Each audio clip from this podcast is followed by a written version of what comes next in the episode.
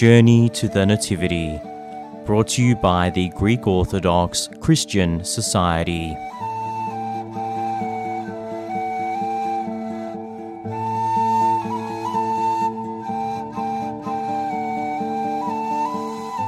The Feast of Christmas, celebrating the birth of Jesus, is one of the most joyful days of the Orthodox Church. It's also known as the Incarnation of Christ. As Orthodox Christians, this means that we celebrate that Jesus became a man and came into the world to save us.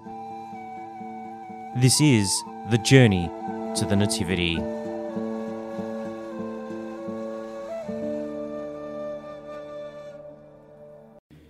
Dear brothers and sisters, as we embark on our journey towards the Nativity of our Lord and Saviour Jesus Christ, in which we will be soon celebrating his incarnation and birth in the flesh, I want to invite you on another journey, even further back in time, to the very beginning, to the birth of the cosmos, and reflect on the role which Christ played in the creation of the world itself. It is a basic dogma of our Church that the whole world, the entire visible and invisible cosmic realms, were created by God through His Son, the Divine Logos. The first three verses of the Gospel of St. John make this abundantly clear.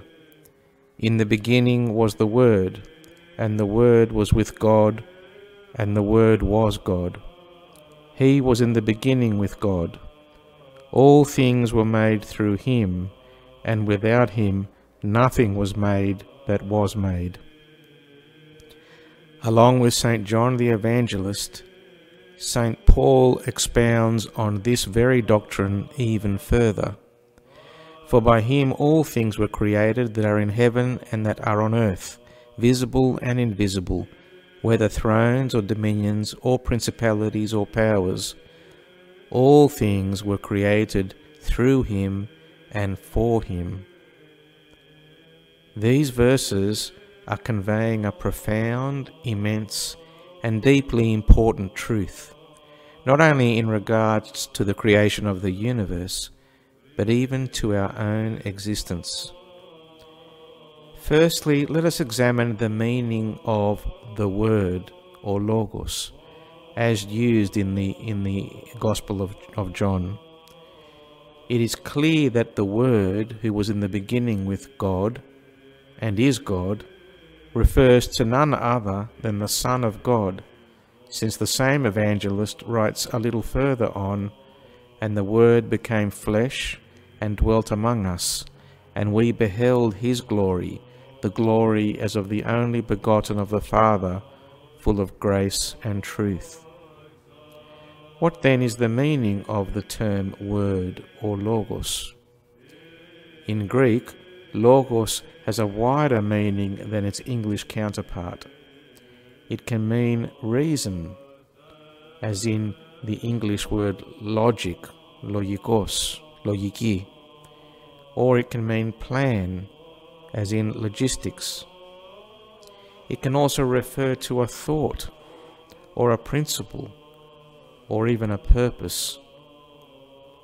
Just like in English, it can even refer to a promise I give you my word, signifying our unambiguous intent and resolve.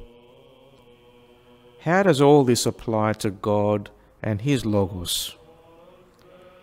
We know from the first book of Genesis that God first spoke prior to the various elements of creation coming into being. God said, Let there be light, and there was light. And let there be a firmament in the midst of the water, and let it divide the water from the water, and it was so, etc., etc. And even in the Psalms we read, For he spoke, and they were made, he commanded, and they were created. But have you ever thought, what does it mean to say that God spoke? It means that at the act of creation, God externalized, so to speak, his divine will issuing a command. He did not keep his intent internal, secret, hidden, but proceeded to action his will through his external command, which is his divine Logos. The divine word perfectly reflects the very character and person of God the Father, as St. Paul writes in Hebrews, through whom also he made the worlds, who being the brightness of his glory and the express image of his person. In a somewhat analogous way, we can often get to know the character of another person through the words they speak. It is this divine Logos which, according to St. John the Evangelist and theologian, was present at the very beginning of creation. In the beginning was the Word, and the Word was with God, and the Word was God. He was in the beginning with God. The ancient Greek philosophers believed that the entire cosmos was created with divine reason, which they also referred to as the Logos. This underlying principle of reason permeated and governed the universe. Heraclitus, for example, who lived in the 6th century BC, wrote, All things come into being according to the Logos. The principle that the universe itself is intelligible, that is, is able to be understood, forms the founding principle of modern science and follows directly from this fundamental Christian teaching that all things were made through him, that is, the Logos, and without him nothing was made that was made. And yet, as Christians, we understand Logos as something far greater than simply reason. The, defi- the divine Logos represents a divine principle, plan, and purpose Everything in the world has a divine plan instilled by God. This is expressed most profoundly by Saint Maximus the Confessor, that great father of our church who lived in the 6th century AD and who wrote, If by reason and wisdom a person has come to understand that what exists was brought out of non being into being by God, if he intelligently directs the soul's imagination to the infinite differences and variety of things as they exist by nature, and turns his questing eye with understanding towards the Logos, according to which things have been made, would he not know that the one Logos is many Logoi? This is evident in the incomparable differences among created things for each is unmistakably unique in itself, and its identity remains distinct in relation to other things. He will also know that the many Logoi are the one Logos, to whom all things are related and who exists in himself without confusion, the essential and individually distinctive God, the Logos of God the Father. He is the beginning and cause of all things, in whom all things were created, in heaven and on earth, visible and invisible, whether thrones or dominions or principalities or authorities. All things were created from him and through him and for him.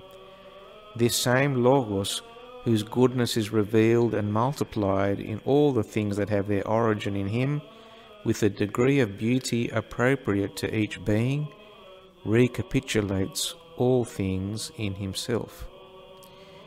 Here, St. Maximus is reminding us that all things in creation have a logos, a reason for being, a divine purpose which originated from the one logos, the Word of God, and which will be recapitulated or gathered back to him in the fullness of time.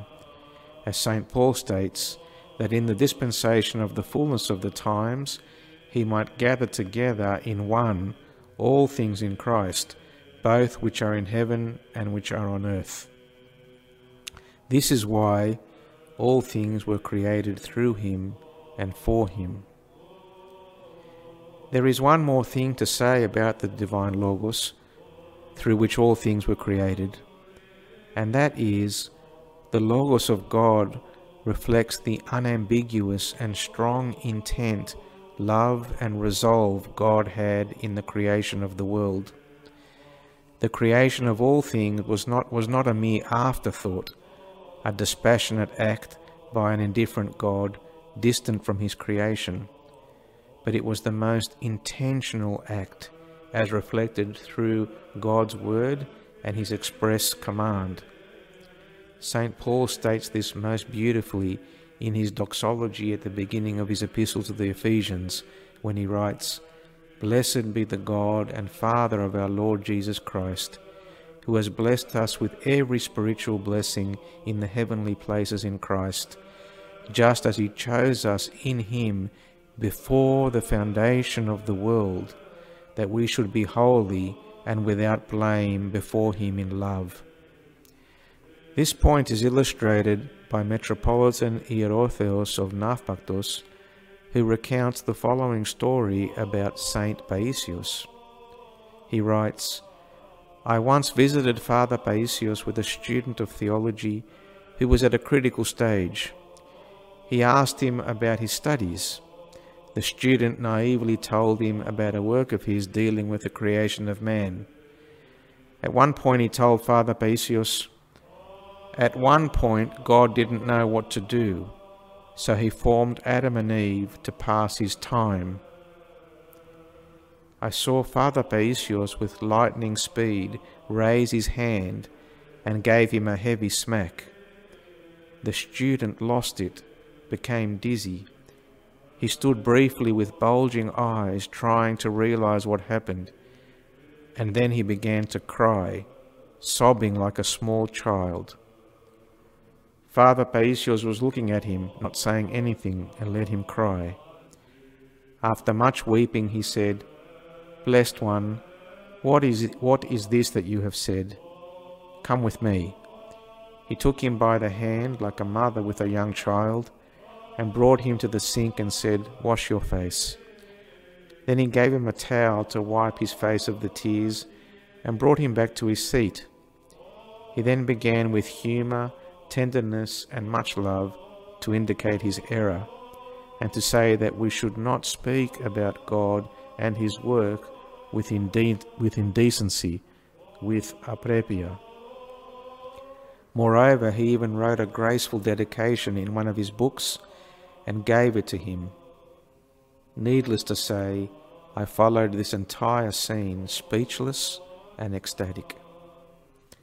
Dear friends, we should always remember God's unfathomable love for His whole creation, always grateful to our Lord Jesus Christ, the author and finisher of our faith, as it is written in Hebrews chapter 12, verse 2. Grateful for all that He has done for us, not only bringing us into, the, into this world out of love, but granting us so many blessings. Finally, it is instructive for us to also note that our church commemorates the creation of the world every year on none other than the feast day of Pascha, the day in which Christ rose from the tomb and granted us the great victory over death. It is a day par excellence of recreation of the whole world, as Christ himself said, Behold, I make all things new, and which Saint Paul, which Saint Paul affirms, if anyone is in Christ, he is a new creation. All things have passed away; behold, all things have become new. In Jesus Christ, we have not only our origin, but our destiny and purpose. I am, says Christ, the Alpha and the Omega, the beginning and the end, the first and the last. We will finish our lofty theme with the beautiful words of St. John Chrysostom in the prayer of the Anaphora, as recited by our priests during each divine liturgy. It is proper and right to sing to you, to bless you, to praise you, to give thanks to you, to worship you in every place of your dominion. For you are God inexpressible, inconceivable, invisible, incomprehensible, ever existing, ever the same, you and your only begotten Son and your Holy Spirit. You brought us from non being into being, and when we fell, you raised us up again and left nothing undone until you brought us up to heaven and bestowed on us your kingdom to come. Wishing you all a blessed journey to the Nativity of our Lord and the true fulfillment of our life's purpose, which is to attain the image and likeness of our good God, who made us all in his image through his pre eternal and only begotten Son, our Lord Jesus Christ. Amen.